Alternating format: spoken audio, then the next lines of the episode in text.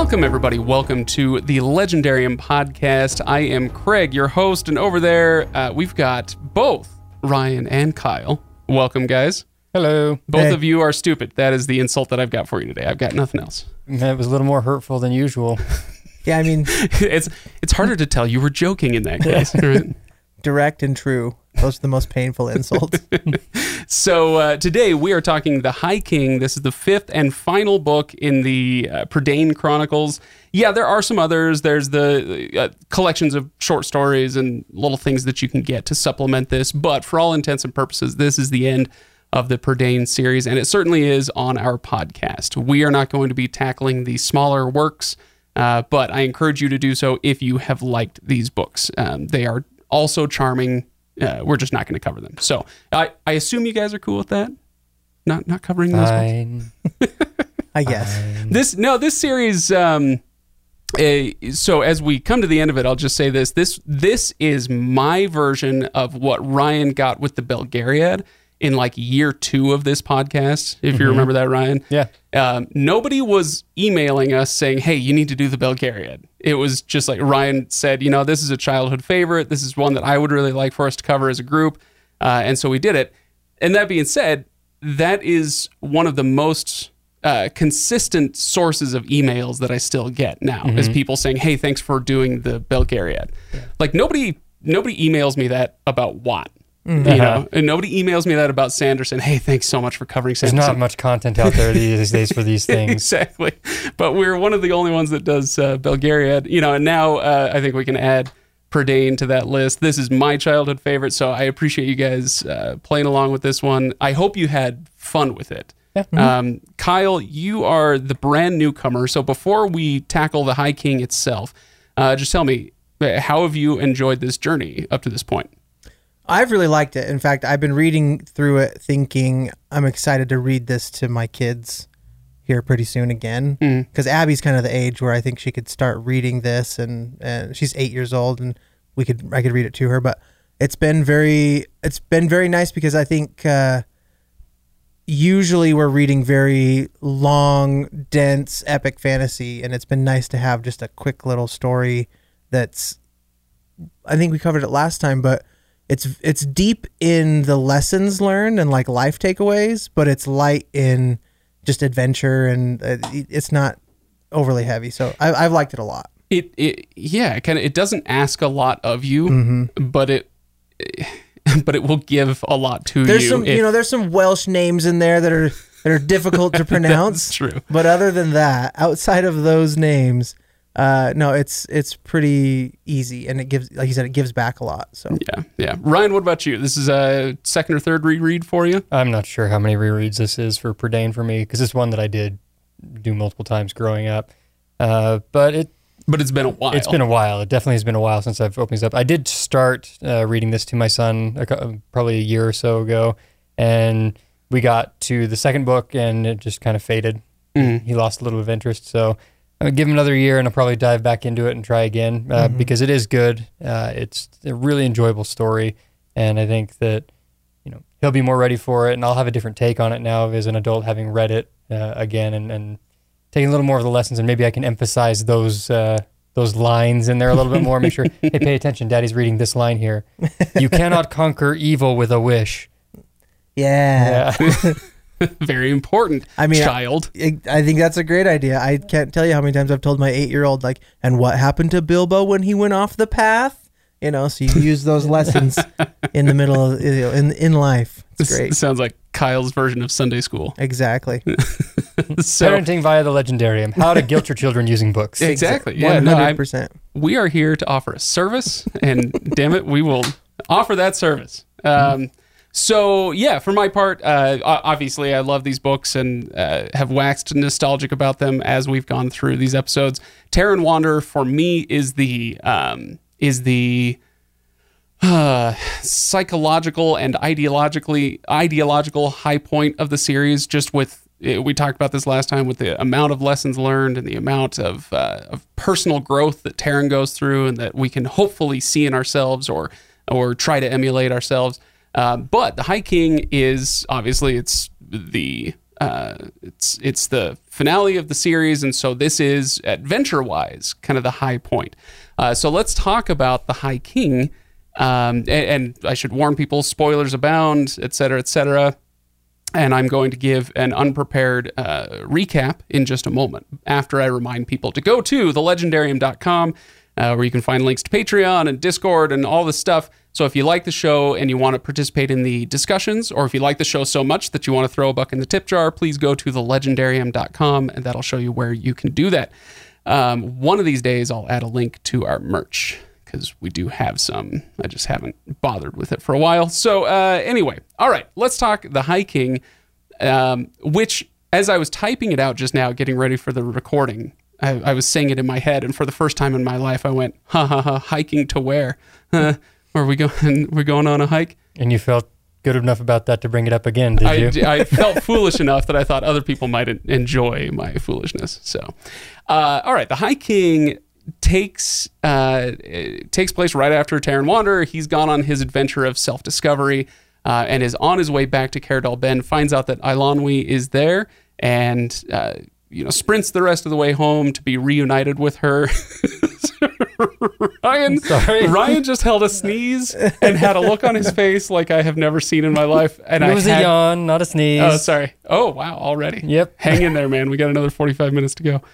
Um, where was I? He's reunited with Eilonwy. Eilonwy, yes. Uh, only to find out that uh, a, a, new and, as we find out, final adventure awaits uh, because uh, Gwydion, Prince of Dawn, has been attacked by none other than Arawn Deathlord himself. Uh, who came out of Annuvin and uh, tricked Gwydion into thinking that he was Taran, um, and attacked him with some huntsmen and uh, took Dyrnwyn, the magical sword that we first saw in book one. Uh, we come to find out that Dyrnwyn isn't just a magical sword. It's not just uh, this important thing. It's the key to destroying Arawn Deathlord. Mm-hmm. Uh, so they need to get it back, and thus begins our quest. Well, the quest gets sidetracked because uh, not only has Arawn stolen the sword, but he has felt so secure in this now that he's gathered all his armies and he's going to come crush uh, the uh, Sons the, of Dawn, the Sons of Dawn, and the, the forces for good in the lands of Prydain. And so he comes out. There's a battle. The good guys lose, um, and they march on Arawn Deathlord to try to, you know, in one de- desperate last attempt uh, to defeat him. They uh, there there's many many pages of trudging through with battles and uh, mountain passes and snow and fires and caves and all this stuff. But finally, they arrive there, and Taran, uh, by accident, seemingly by accident, as Tolkien would say, so, you know, as if by providence, finds the sword Dyrnwyn under a rock that you know where it's been uh, laid for safekeeping. He finds Dyrnwyn. Uses it to destroy the Deathless Cauldron Born, and defeats Arawn Deathlord once, once and for all. The finale of the book is Taran uh, and Eilonwy and all the companions being offered the chance to set sail with the Princes of Dawn uh, out into the west. Does this sound familiar? It should. Um, they're they're all being offered the chance to go out uh, into the the undying lands, as Tolkienites might say, and he ends up saying no. Uh, because he has made commitments to people in Prydain, he feels like he he needs to keep those commitments. He would he wouldn't feel restful if he went and uh, was trying to, uh, you know, live a life of joy and plenty forever while the good people of Prydain were suffering back at home. Um, and so he chooses to remain. He and Eilonwy uh, are married, and he becomes High King of Prydain because, you know, well, you know, just because. Yeah, there's really no reason for it other than uh, you know seems because like he's seems like he's protagonist. A good dude. Yeah, hashtag protagonist. So Yep. that's the end of the story. I, we're making light of it, but I did find the last chapter or two really delightful um, in that eucatastrophic way that we've talked about with the Lord of the Rings and with some other things. You can go watch my YouTube video on eucatastrophe and what that means. Uh, but I, I really did like the final chapters. So we're going to talk about the whole story. I mean, pieces of it. But let's talk about the very end first. I know that's weird, but we're going to do it that way. Did the landing or did the ending land for you guys after five books? Um, did you feel like, oh, you know what? I'm I love this happily ever after stuff and these characters that hopefully you've come to know and love. They're getting what they deserve, they, all this happiness and joy and marriages and kingships and all this stuff. Did it land for you guys, or is it too childish for you to care? I mean, it, it lands fine. It, it is a children's story, and mm-hmm. so I was I was slightly disappointed because I was actually excited early on when Gwydion comes and you learn that he's you know he's the new High King. So based off of the the title of the book, I'm thinking, oh, Taran's going to become the High King. Spoiler alert, you know. And then I, Yeah. show, Gwydion shows up and it's like, oh, Gwydion's the High King. And I was like, oh, cool, this could be interesting. Maybe Taryn doesn't actually become the High King. And then when uh, everything happens and Gwydion sells off and he does end up becoming the High King, I was like, okay, fine. Uh, but in in traditional fantasy trope children's story, like yeah, he's gonna become the High King and be the you know hap- live happily ever after. I think the thing that stood out to me the most was that Eilonwy had to make the decision to not be a magical person anymore. She had to get rid of her magic in order to stay with Taran, and that's Right. what stood out to me the most. And I was like, oh, that's an interesting, an interesting choice, an interesting, uh, just turn in the story. I, I wasn't expecting her to have Yeah. to not be magical anymore. he kind of makes a similar choice in that he's giving up eternal life and eternal happiness for I I think as, as the the prophecy that we've never heard of and is revealed on the last page says uh, you know he'll reject a kingdom of of happiness, Happiness. for a kingdom of sorrow. Um, that's one of the ways you'll know who the High King is supposed to be, and so that's Taran. So I, I think they both make a similar choice, but yeah, it's it's interesting. He makes his choice knowing that or believing that it will mean he has to leave Eilonwy, or she has to leave him. Right. She makes the choice knowing that she won't be able to be half an enchantress anymore, as she often says. Uh, yeah, so they both make that choice. Um, Ryan, what about you? How'd the ending land?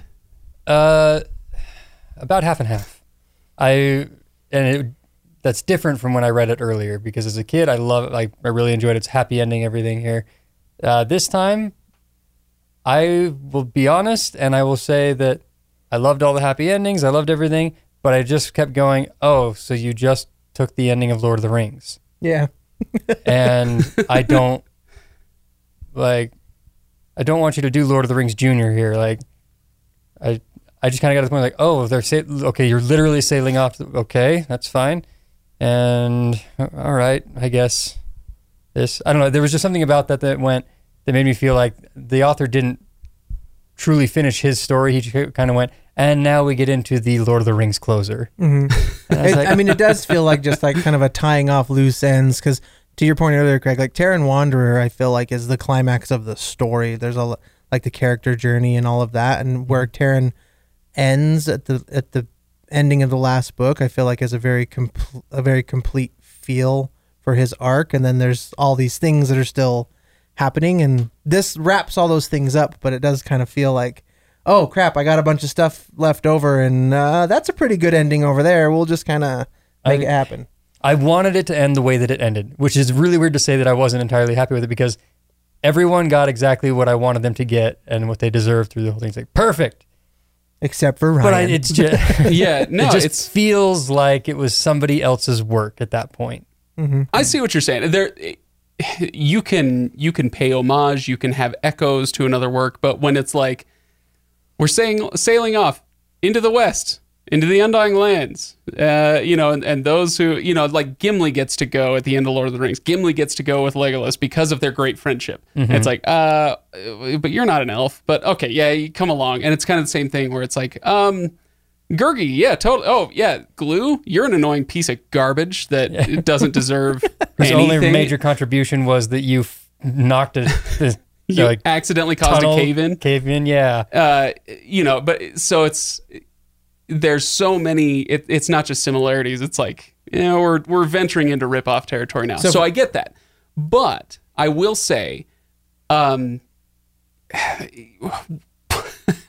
tropes like that, I'm fine with them especially in a, a book that's meant for Kids. 12 year olds Yeah. uh, where it's like when you're an adult, Ryan. I mean, you know, when you're in your 30s and you've read, I don't know how many dozens of series and hundreds of books, uh, you know, with this kind of formula. And at a certain point, you're like, you know what? I would really love to have some of these tropes upended. Surprise me. Yeah, give me something. Um, but the reason you know about the tropes is because of books like this Yeah. right? And so while for us it might be, uh, it's a little eye rolling for a kid um, Yeah. who hasn't read the Lord of the Rings because they're, you know, this is more accessible to them. Um, I'm willing to forgive it to a certain extent, but I see what you're saying. Yeah, that's why I like when I say like as a kid, this is a perfect happy ending for me. I, I really enjoyed it here. It's only because of my recognition now of the source material and where it comes from that I have this itch. Sure. Itch. So Kyle, you were about to say something. Oh, I was just gonna make a joke about taking. You were talking about being in ripoff territory. We'll just take the Eye of the World and the ending of this book, and that'll just be the Lord of the Rings. There you go. Nice. Uh, so, so it's not just about the ending. Obviously, there's a whole story that happens. Um, and I will say this: as I was reading through it this time, it occurs to me that this book is the closest that this series gets to. Uh, how do I say this? Not not adult, but not grown up, but you know, quote unquote, real non children's fantasy books where you know lots of battles, uh, lots of Mm-hmm. it's the most um, mature of all of them for sure. yeah, lot, lots of um, uh, strategy and whatnot, where it's taking a break from the internal stuff going on, especially with Taran, but with some of the other companions as well. And it's all about that external epic conflict. That's what I'm getting at. That's the word Mm-hmm. I'm looking for. This gets the closest to epic fantasy Mm-hmm. um, in the scope of what it does um, It is with, with the world. Endgame. Like Prydain Endgame. pretty much what like yeah. I was reading through it today. It was like, oh yeah, we're bringing every character Taran's interacted with back. Here we go. Okay, we're Mm-hmm. getting everybody back. The whole crew's back together and do this. All right, who's gonna die? All right, you're gonna die, and you're gonna die, and Yeah. we'll get to the yeah. No, I, I totally. Um, and I, I, yeah, I kind of sometimes it's a little cheesy, um, where it's like, why didn't you just let Dorath die at the end of book four?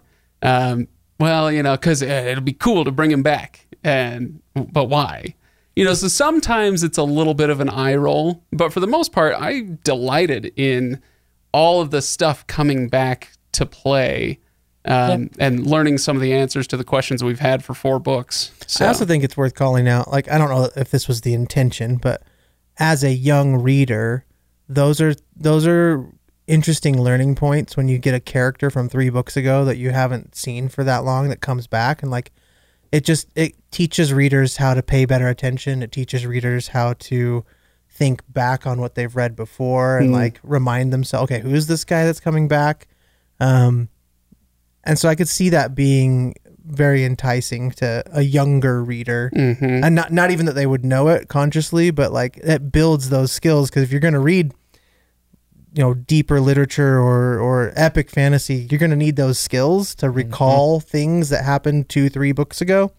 And uh, like I said, I don't know that it's intentional, but I think it's worth mentioning here that this happens on a a smaller, uh, easier to process scale here. No, I think that's a really smart point. My my eight year old is going through Harry Potter for the first time. He's you know a third of the way through book one, and he'll get to the end of a chapter, and I'll say, "So, so what, what's happened in the story?" And he can tell me what happened like ten pages ago, but not five chapters ago Mm-hmm. as easily.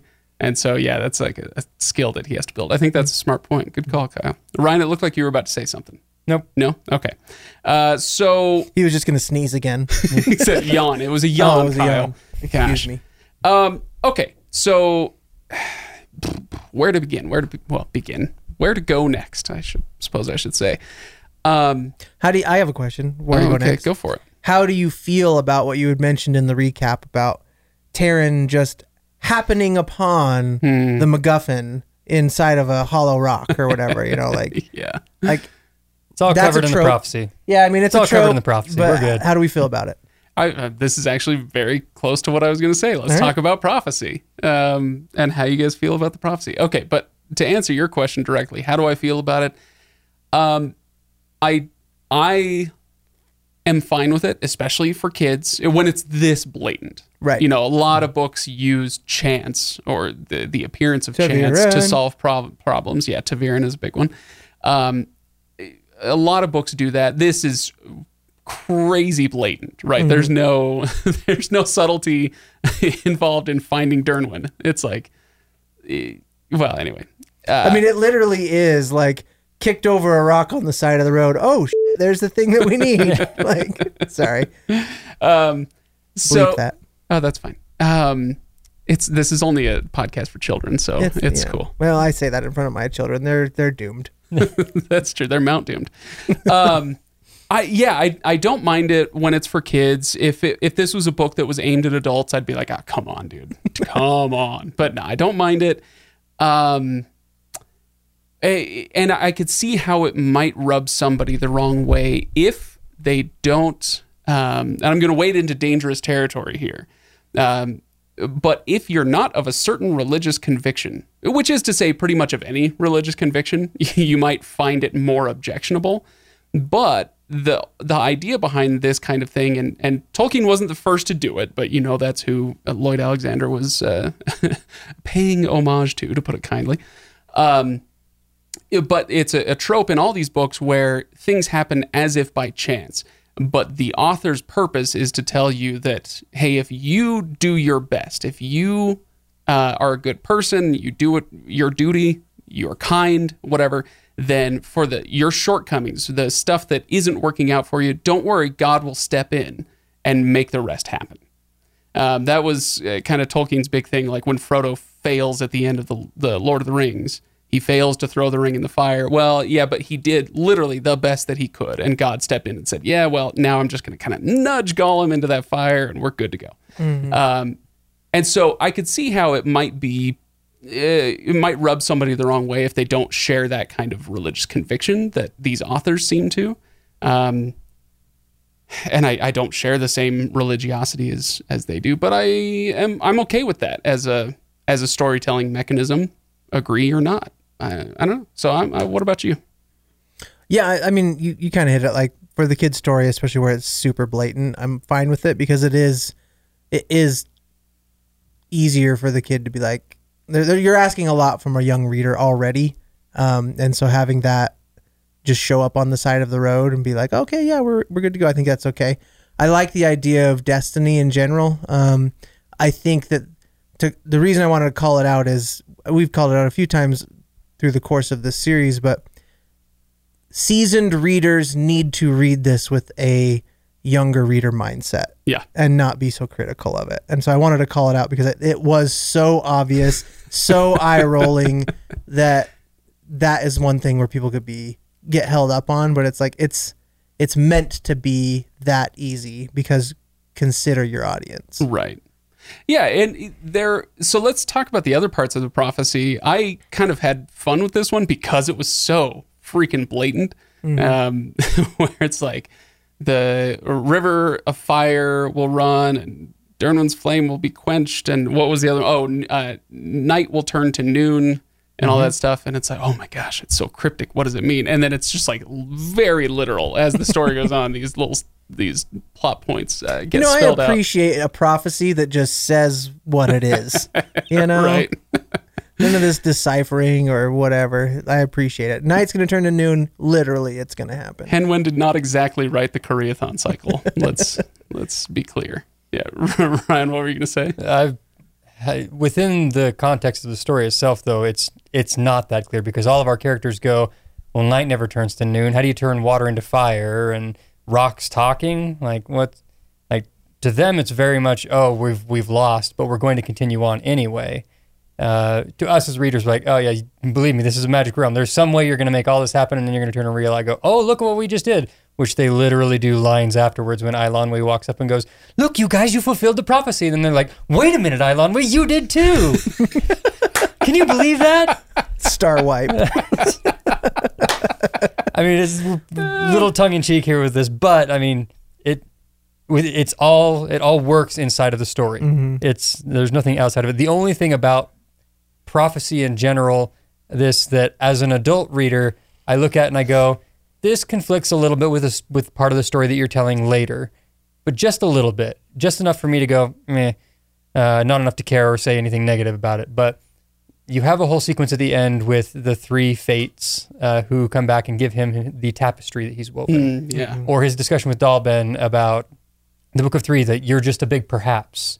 You know, it's I the loved that If, bit. like that. Like Loved that. He's really reinforcing the idea that you always have agency, you have all these things. But the prophecy is kind of a, a it, it kind of undercuts that a little bit by saying these are the things that are going to happen and you are destined to do them so long as you go on this journey. That's like the one way I can connect the two because you at the end you make a big deal about free agency, but you motivate and you drive everything through a predestination ability Right. thing like that. It's the only thing I'm like, okay, eh, that's causing a little cognitive dissonance, but not enough to care. But not yeah, but not when you're 11, No, Yeah. right? I- when you're 11, it's just nice. cognitive dissonance at 11 is what's happening to my body. What, so what is happening to your body, Ryan? I don't know. I'll tell you when it finishes. Uh, that's one giant yike for mankind. All right. So, Tune in next week for Ryan's maturation. oh jeez. In future episodes, when you hear me speaking deeper, Oh gosh, that reminds me. Tangent time. Sarah's watching Station Eleven on something or other. Is that on Netflix or HBO? HBO, I think. Uh, it's it, never mind. Doesn't matter what the show is. But she she came to me all excited yesterday, and she said um, she said I was watching Station Eleven, and they actually showed a a birth, like legs open, camera right up in there, baby coming out, like it was. It was they showed a birth, and I was like, oh, you mean they went full Miracle of Life on HBO? Seen it. I'm good. yeah, that's that's not a marketing point I want, and that definitely just put things on the side of maybe I don't eh. want to watch that. So okay, so let's let's get back to the fact that this is the Lord of the Rings, because it is. Um, this is the Lord of the Rings, and uh, it's not just in its uh, not just in its aesthetics, or you know the Sons of Dawn sailing off into the west or whatever, um, but also in the lessons that it's teaching. Um, and this is where I I am more willing to forgive it. I'm sure that this is largely nostalgia based. You know, I've loved these books since I was a kid, so I'm willing to forgive certain faults or whatever. Uh, but yeah, I am willing to forgive those things. One of the things that it does is packages the exact same messages in an easier format for kids to understand. So I was keeping track of a few of those things. Um, there's the one. The one lesson is um, just because the forces of, evil win a battle doesn't mean that all is lost. Uh, right. So that's a big theme from the Lord of the Rings. Like you keep trying, you keep going.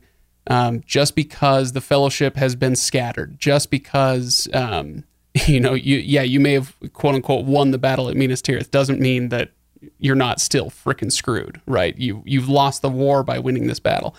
Um, so there's, uh, but they, but they keep fighting on, and that's kind of a similar thing here in this book where uh, Caer Dathyl uh, is the the seat of the Sons of Dawn. That's where Prince Gwydion and High King Math live, um, and it, it's sacked halfway through the book, um, and the Cauldronborn have come through. The their biggest ally has turned against them. Everything is going wrong. And what do they do? You know, Gwydion, Taran, all the rest of them, they, they pick themselves up and say, all right, what's next? What can we do? You know, just because we lost this battle doesn't mean we lost the war. So there's that one.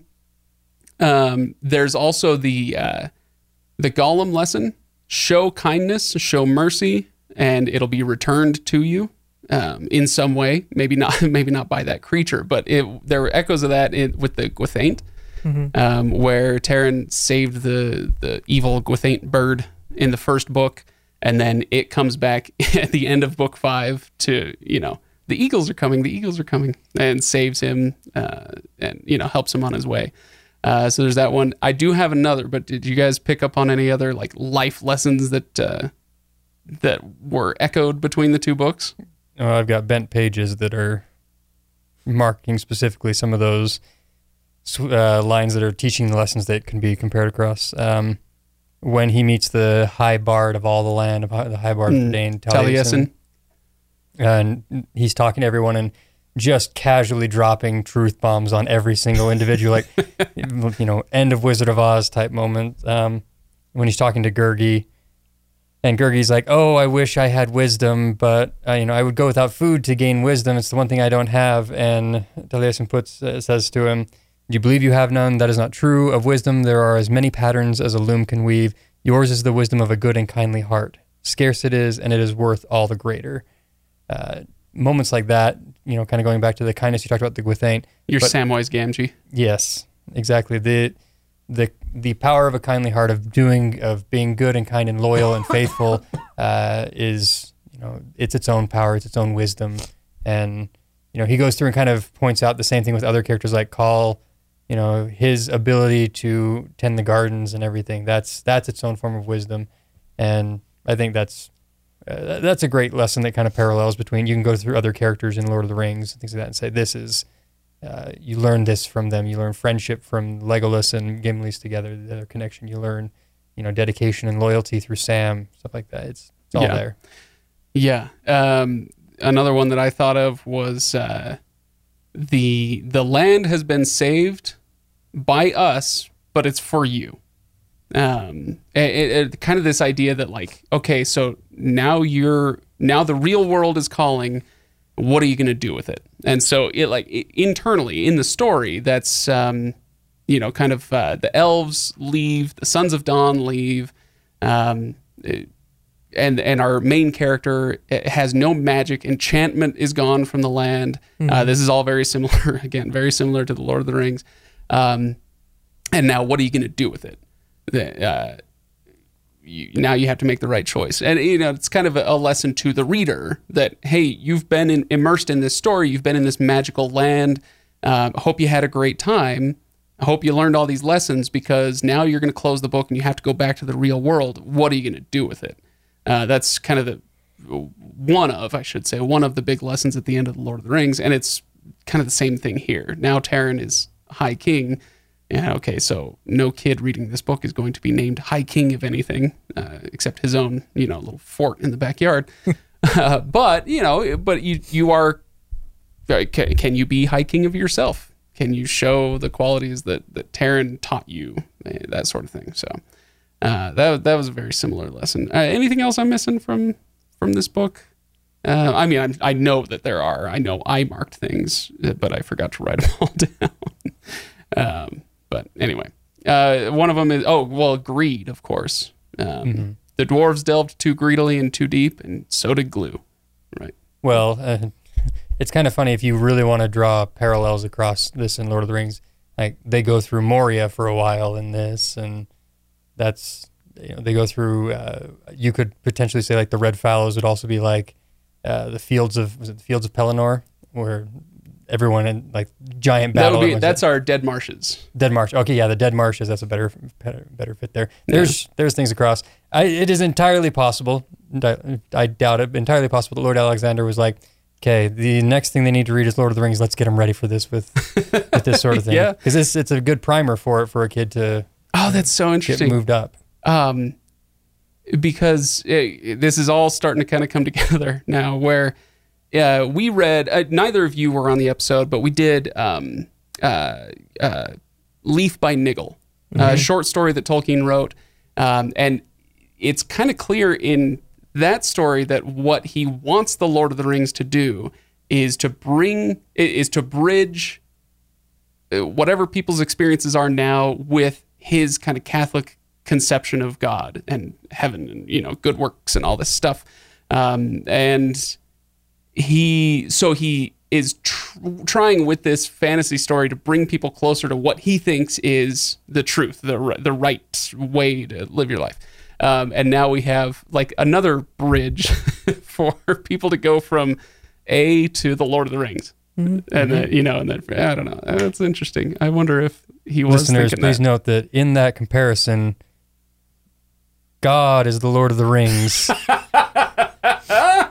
and Leaf by Niggle is the Prydain Chronicles. I just want to make sure that we we've really truly established this. I mean, No, we, we all knew it was the case, but we've we've very clearly stated it now. That's hilarious. Uh, yeah. Okay. So that that was that was a very weird. That was a very weird moment. Um, anything else? a- Anything that you guys are displeased with um, from this book that were that were so egregious that you couldn't just be like, ah, it's for eleven year olds. So, but you know, it, was there anything really egregious in this book? Honestly, I don't think so. I mean, it's a kid's story, like we said. We called out some of the things that were just like egregiously obvious, like the Mhm. sword on the side of the road and stuff like that. But that th- there are instances of that throughout, and I think again for the audience, I think it's a perfectly well contained story. I think he said something. Didn't he say something in like the foreword of of this story being different than the other ones? um, or the author's note. I'd have to look at it for a second and articulate it, but I think he he said he's he recognizes that there are faults within the story itself, but that his intent was to um, kind of broaden the scope a little bit and, and entertain and, and inform. So I'd, I'd have to get the exact verbiage and look it up, and it would take some dead air, but Oh, that's okay. He says, I must, however, warn readers of this fifth chronicle to expect the unexpected. Its structure is somewhat, well, which is hilarious now, 60 years later. There's nothing unexpected in this book, Right. um, unless you're 11. Um, its structure is somewhat different, its range wider. If there's more external conflict, I've tried to add more inner content, which I, I think plays into what we were talking about before. Um, there's not so much raging internal conflict in this book. Um, what does he say? If the form follows that of the traditional hero tale, the individuals I hope are genuinely human. Um, blah blah blah. And though it deals with battle on an epic scale, um, our characters are pressed to the limits of their strength. It's a battle whose aftermath is deeper in consequences than the struggle itself. Something, yeah. anyways, just the i- something in there you're looking for? No, just in the idea that he's he's acknowledging like it's not like reader. This isn't a perfectly perfect story. There's some obvious, um, like it's it's its structure is different. It there might be criticisms to be had, but that ultimately it's it's still valuable. Oh yeah. Um, in his thanks to those who helped him kind of write these Mhm. stories, he says, uh, "I offer these pages, hoping they will find the result not too far below the promise." Right. Something like that. Yeah. Anyway, um, okay. Well, we've only been going for honestly like 35, 40 minutes, um, but I feel satisfied. I, I don't feel like we need to beat this book to death. Um, talking about every last little thing, I, I am content to say that this book was really enjoyable and uh, Probably worth calling out. It did win a Newbery Award. that's true. So I just this- wish they wouldn't foil print the sticker right over the artwork. I know, right? there is that. Um, I, I will say the Newbery Award for this book feels a bit like all of the Oscars for The Return of the King, where it's like, yeah, it's we're awarding this movie, but really we're awarding the entire whole series, trilogy, the right? work. And in this case, it's like, oh, okay, so yeah, this book is fine, but really, when you look at all five together, you you have done something remarkable, um, and I think that's so do you fair. have a fa- so I maybe we since we're wrapping up, Hmm. what's your favorite book out of the five? It's for me. It's Taran Wanderer, and it's Mm-hmm. not particularly close. Um, yeah, and I've laid out all my reasons last time as to why. Yeah, I would I'd say probably that as well. I'd say close second though would be I I really like the Black Cauldron. Mm. So. Yeah, um, I don't know. I, I, despite the the feeling I had this time, I really enjoyed this one it, because it, it gave me the full culmination of the whole story, uh, the High King. It also has uh, the ver- has a story that I wish the Bible would have told the way that it was told. uh, did you guys catch? You know, we got Noah. Oh, sure. Medwyn is Noah. Like, well, that's we knew story that in the first book. So Like, well, we we knew. He, I don't remember him saying that he came on a boat in the first book. Uh, it's, it's so they in the first book they enter the valley and they see the ships and he talks about the flood and Oh, yeah, I- like it's it was clear in the first book. But Noah never sent them out of the boat to go kill people. That's that would have been awesome. Noah Like, is a little more of a badass. in Anyone who's not drowned, go bears, go! Like unleash the vengeance of God Release and, the and me hounds. on this. So, uh, but no, I I think that uh, I would probably say that this this one is probably my favorite, just to enjoy the experience of uh, the culmination of the whole piece. yeah, But Taran Wanderer's the best for lessons. Black Cauldron's probably the most uh, unique of all of them. Okay. Yeah, I can I can get on board with that. I will say I agree that Taran Wanderer is not as fun as this book. Um, this book has a, it, it uh, like he says in that uh, author's note, it's different in structure, right? Where it, in the in the previous books, it's almost like a travelogue, especially the Black Cauldron, or no, sorry, especially Taran Wanderer, and to a certain extent, the Black Cauldron and the Castle of Llyr.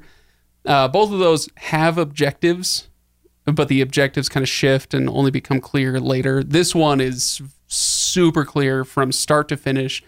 Here's a thing that needs to happen, and the entire book is about making this thing happen. And there's no, there's no, it doesn't get distracted like I get distracted as I'm halfway through a sentence. Um, so yeah, it is a little bit different, and it's so it's more fun to read that way. Um, it fits the same way for me that it, it's the reason why I like watching Return of the Jedi, even though I know Empire Strikes Back is a better p- film. It's just more enjoyable Yeah. for me. Yeah. Cool. All right. Well, I, I hope that other people enjoyed it as well. Like I said at the beginning of this episode, this is a labor of love for me. I know that eh, like our numbers for these episodes have not been what they usually are, and that's totally fine. This was more about getting me back, selfishly getting me back on track with uh, dealing with burnout and reading books again. And I'll tell you what, like uh, was it you, Kyle, who said, or I can't remember who said it earlier. It's nice to be able to pick up a book that isn't 800 pages and the first part of a 10 book cycle right it, it is really refreshing where i i my responsibilities for the last few weeks even though it's been a holiday break and all that have been many and difficult and I, I wasn't able to get to this book until yesterday and I didn't sweat it because I knew it would take, oh, you know, two, three hours of my time to get through it. And that's what it took. So refreshing. Um, so there is that. Anyway, I've loved these books and I appreciate you guys uh, coming in on these as well and appreciate everybody who did listen. Um, glad, glad you did. And I hope you enjoyed the books uh, if this was your first time reading them. So once again, go to thelegendarium.com uh, check out our wares there, our previous episodes, the Patreon link, the Discord link, and stick around. Uh, I know that if you're listening to this, you're probably a diehard fan of the podcast because, well, because of reasons I just said. So you probably already know this, but we are going to be tackling the Silmarillion next. Um, the first episode of which will be coming up one week from today. So I hope people are excited. I know people are excited for that. I'm excited for that. I have had people asking, wait a minute, what about Joe Abercrombie? You said Joe Abercrombie. Yes, yes, and. So uh, yeah, we'll we'll be reading Joe Abercrombie uh, kind of simultaneously. I don't know who's going to be on those episodes yet, but they'll happen. Um, anyways, so again, thanks everybody. Uh, enjoy Prydain whenever you read it again, and uh, we'll see you next week for the Silmarillion.